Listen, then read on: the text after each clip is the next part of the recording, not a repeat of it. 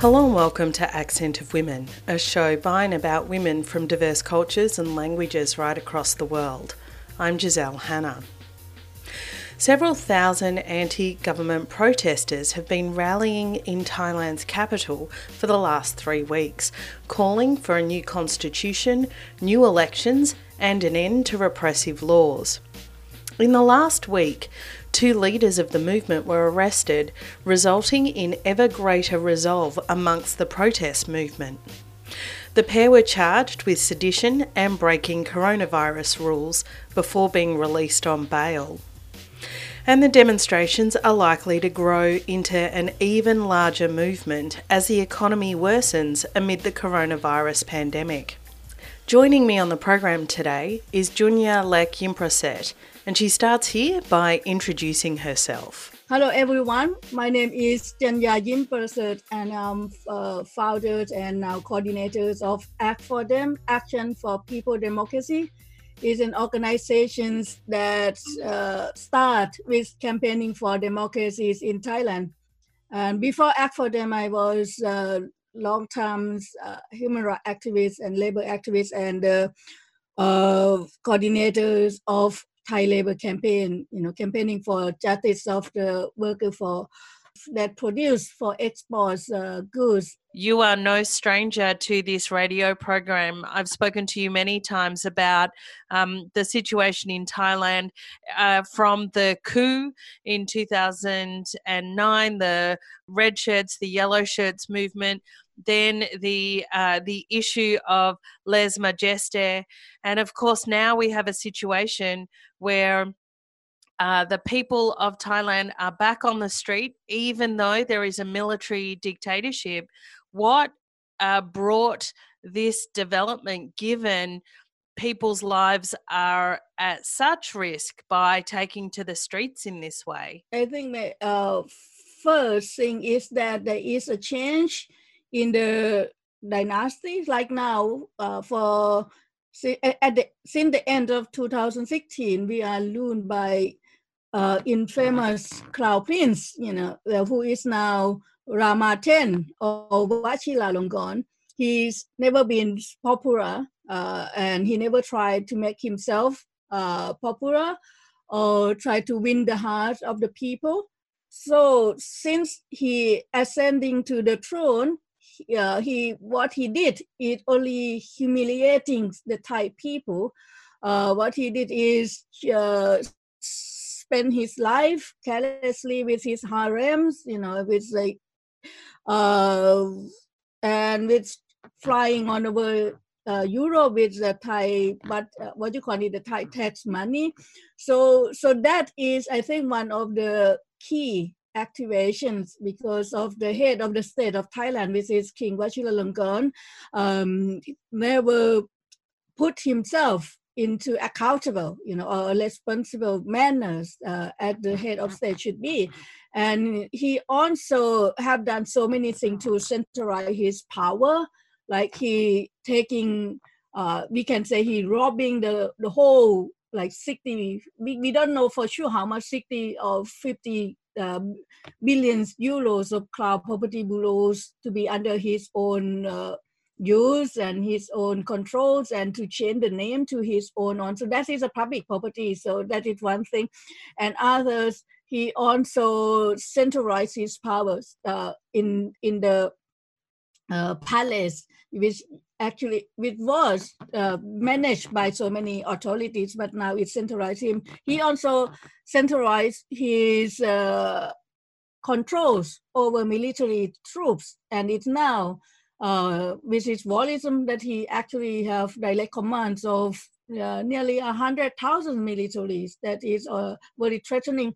And his relationship with the commander-in-chief, you know, with the uh, juntas, the, and he's uh, backing the Thai regimes openly, it is provoke the angers of the Thai people. And I think the the last thing that hold Thai people to be in silence is that mm. when his junta dissolved these new uh, political parties like the Future Forward parties in December last year, you know, and uh, this the party that has been uh, elected by first time voters like the young generation. So the the young generations in thailand feel uh, directly at, uh, attacked they feel directly experience or voice uh, the the life of like having your life controlled by the military regimes you know and when uh, what it's like to have your vote right or democratic right being robbed very easily like that so i think that is kind of like a two activators is a, the, the the change of the uh, of the head of the state from Rama 9 to Rama 10 and his behaviors and uh, he's backing up the military regimes he's centralizing power uh, and also his interventions in, into kind of like you know stop the democratic process in the parliaments yeah. So Lèse-Majesté is still in force, in addition to a lot of other laws like cyber laws and things like that. How even though what you've described is definitely an escalation in the anti democratic environment in Thailand, how is it that all of these protesters are able to just take to the streets, uh, and it looks like without real threat of um, uh, the the kind of draconian repressive arrests and incarceration that we've been seeing over the last 10 to 20 years in Thailand. Mm. Yeah, I think that the yeah the, the threat is always there, and now there is already a list of 31 readers, you know, all these protests to be under arrest warrant. They also also arrest two people already, you know. So so the threat uh, is always there, and people are aware of that. You know, like we have the history of like crackdowns and military crackdown with students being shot dead on the street. Yeah, we all know about that. But I think it's come to the point, like what the students say that if you not resist, you will continue to stay slave. You know, I think that is the motto. And also, uh, there is a very strong motto among the student protesters that let it end in our, genera- in our generation. That is mean let change can be made in our generations. I think this is a big message, uh, not just the young generations, but people, uh, older generations as well, as well, you know, because the struggle for democracy in Thailand has been dragging on for eight decades since 1932. And it's very clear that the monarchy is a block uh, many times, like monarchy has approved 13 military coups to stop the democratic process of Thailand. So the motto that is shared not just by the young, but I think by the whole Thai now, let it end in our generation. That means let the change be made in our, our generations. Let don't uh, push the burdens into the next generations anymore. And this is the fight that I think like we can say four or five generations together are now uh, unitely uh, agree on this motto. Um, you were speaking a little bit about the younger generation that are leading this fight in Thailand. And we did see yeah. something very interesting, which was these Harry Potter themed protests. What are the what's the Harry Potter theme about? And and how is that connecting to young people as well as the military situation in Thailand? I think Harry Potter reflect the political situation in very in Thailand very well because the Thai king is Lord Voldemort. You know, is a, is someone that the the one uh, what you call it the one the one who you know but you cannot names and he's uh, middle age uh, uh, ruling style, his mafia ruling style, kidnap uh, people and murders, uh, dissidents, those kind of things.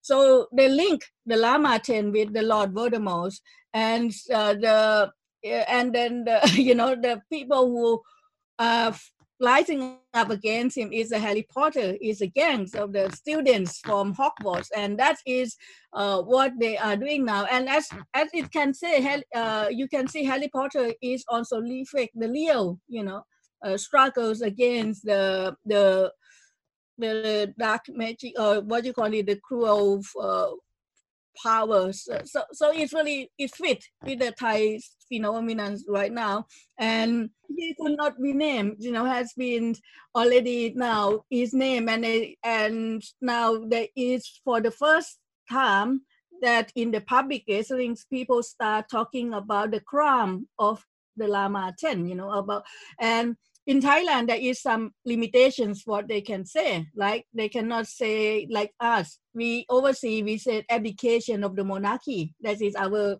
already public statement. But in Thailand, they they only say that we want the monarch to listen to the people and to uh, this uh, and to uh, what you call it to change his uh, attitude toward the people and to work with the people to move the country forward together.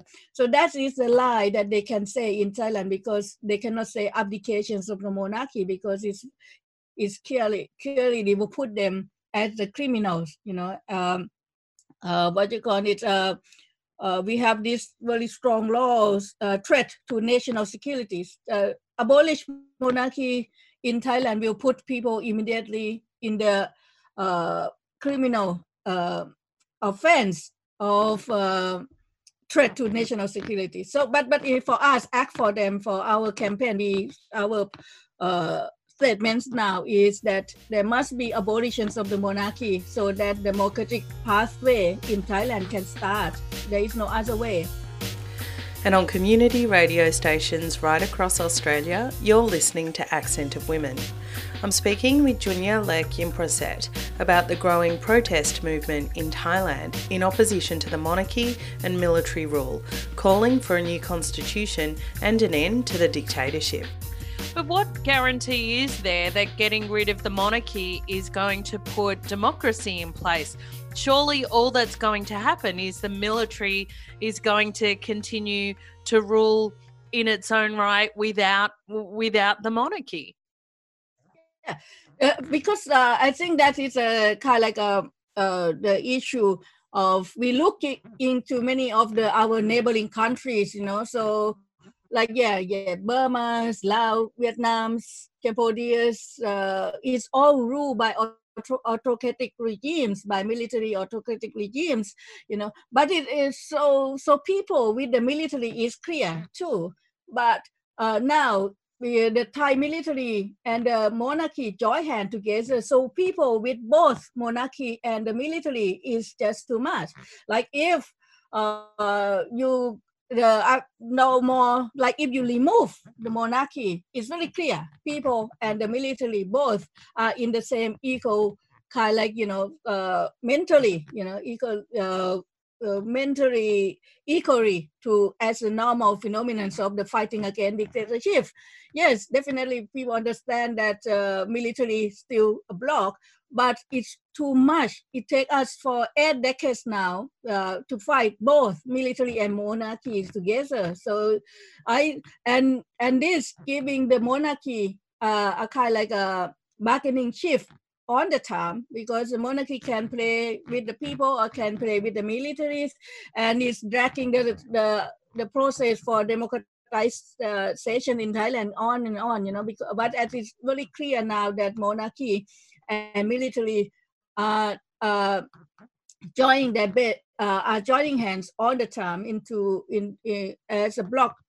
So so the demands is not just for the monarchy. Definitely the demands also for the both uh, monarchy and the military to to be sensible. You know, to bring sense back to them that uh, they have to hear the people they have to respect democracy they have to respect the will of the people they have to take their egos and their selfishness uh, uh, behind and then move forward together because Thailand is now in a sinking stage. Situation is it's just gone so rotten, you know, like uh, it's just gone so bad, and then uh, it's really volism uh, for the for the progress of the country now of how how it will move forward with these so many flourishing institutions that has been survived uh, and mostly because under the patronage of the king under the protections of the monarchy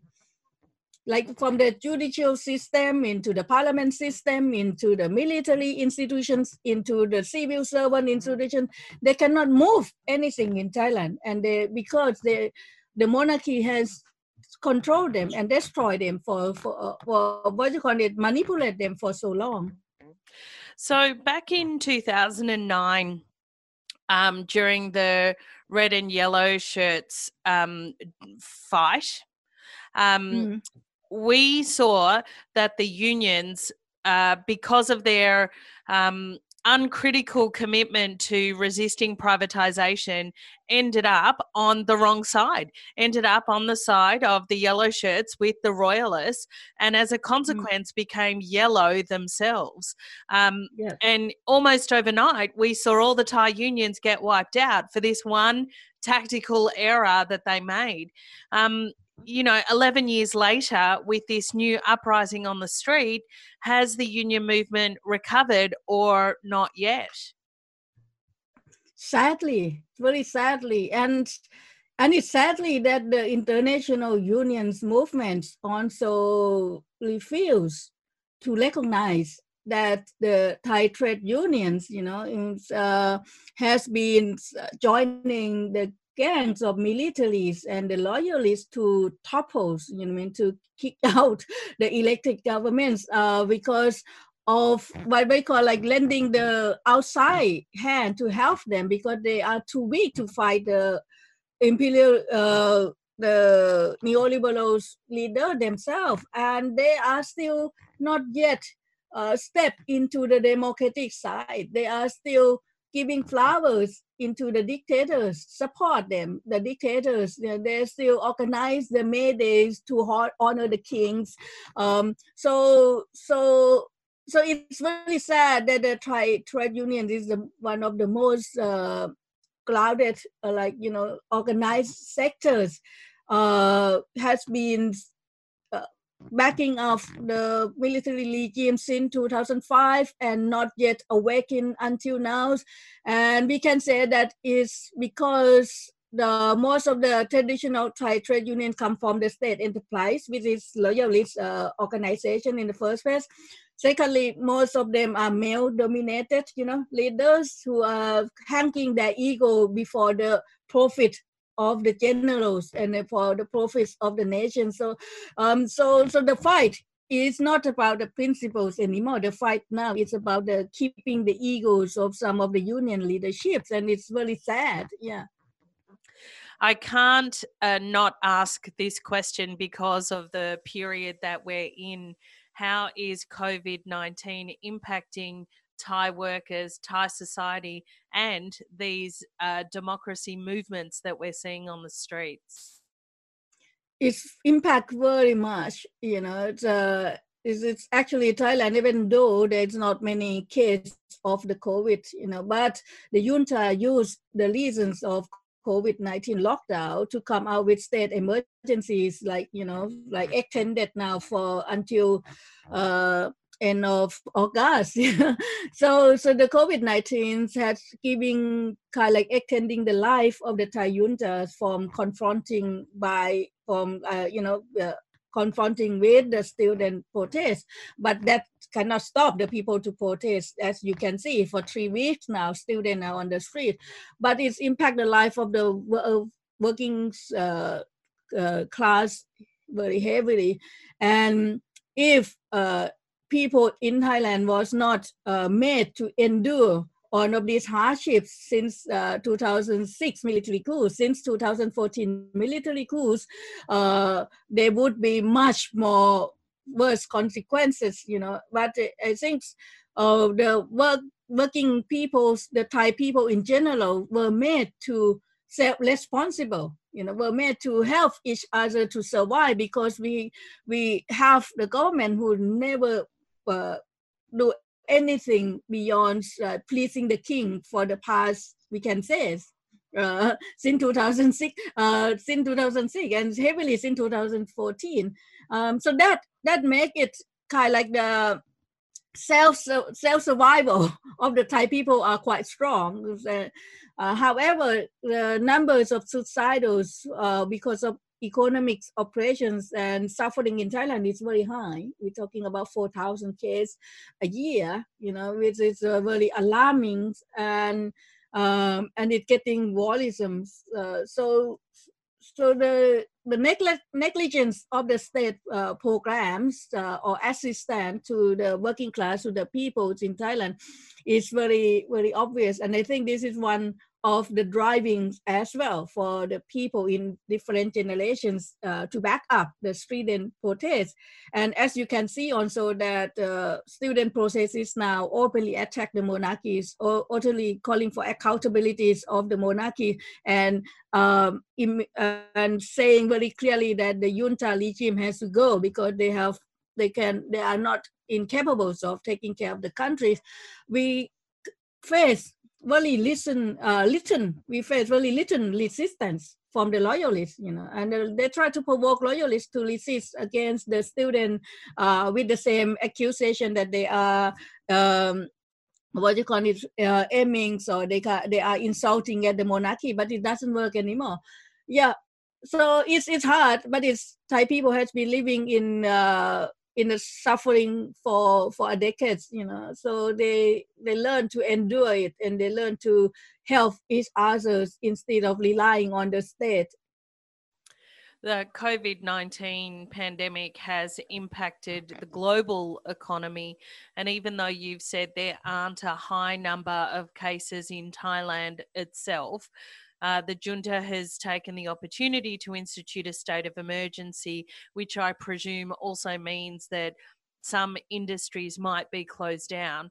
But I guess my question is how has COVID, both in Thailand and across the world, impacted Thailand's economy? I mean, I presume tourism has been mm. um, directly impacted. Yes, yes, it's impact very much. Uh, and people are crying like uh, no customer, no tourists. And uh, as you can see, like Thailand is a country where we got uh, 20, 30 million tourists every year. And you, you can see in, uh, I just amused to see a post in Facebook just spot two tourists on the street and say, yeah, we see tourists, you know, when you always see tourists everywhere. And so that that's that one picture can ex- explain the situation very well. And so it's yeah, it's uh, it's impact a lot, and uh, we I because now I'm very much focused on the student protests, uh, and uh, as you see, the trade unions in Thailand are are useless, and you know they don't do anything. So we didn't see much of the protest or the strike of the workers uh, that it, it should be. But uh, they, they, I think the mentalities of the trade unions of the Thai state now is to tell the worker to compromise and to take any uh, offer and to take any uh, kind of like a uh, so what you call to, to take whatever the employer give them, you know, so not resist against it. Uh, is always in the in the in the uh, interest since before. You know, when we were when trade, union are strong, you know, we always fighting with these uh, attitudes of the state of the employer to get worker to take whatever they offer. And now it's even worse because the Thai trade unions doesn't do the job to defend and to bargain heavily with the with the employers or with the state. It's it's uh, we, we cannot see how much suffering of the workers in Thailand uh, uh, in these situations uh, because it was not um, very well presented or it doesn't have the strong uh, representatives of the workers to represent the, the problems so, returning to these student protests, which are, are quite extraordinary to see. I mean, um, for listeners that know the politics of Thailand, um, this level of demonstration on the streets has been unheard of pretty much since 2009 and the um, red and yellow shirts movement of the time. But the demands, as you've talked about, seem to be down with the monarchy and down with the military. Uh, what else are the people asking for, and how do you see um, the current situation resolving? Mm. I think now the the key demands uh, of the youth and I think in general is first like to stop uh, harassing and uh, crackdowns on the protesters. You know that is one of the first demands, uh, and second is to dissolve the government. Third is to draft a new people constitutions, and I think that's that's a three demand. I think fourth demand, which is starting to appear now, is that the Thai monarchy here, yeah, the people of Thailand uh, crying and uh, listens carefully of what uh, they. I think this is um, this is a kind of like a bargaining chip now that they give the way for the Thai monarchy uh, to adapt themselves into accepting the laws of the head of state according to the democratic uh, constitution, you know. And so they give him a chance. So there, so I think now there is four demands. That was Junya Yimprasert speaking about the growing protest movement in Thailand in opposition to the monarchy and military rule, calling for a new constitution and an end to the dictatorship. And that brings us to the end of today's program of Accent of Women. This week's program was produced in my study at home with the incredible support of 3CR staff. I want to extend a very big thank you to them for ensuring that this program is still able to be heard right across the country. Accent of Women receives financial assistance from the Community Broadcasting Foundation.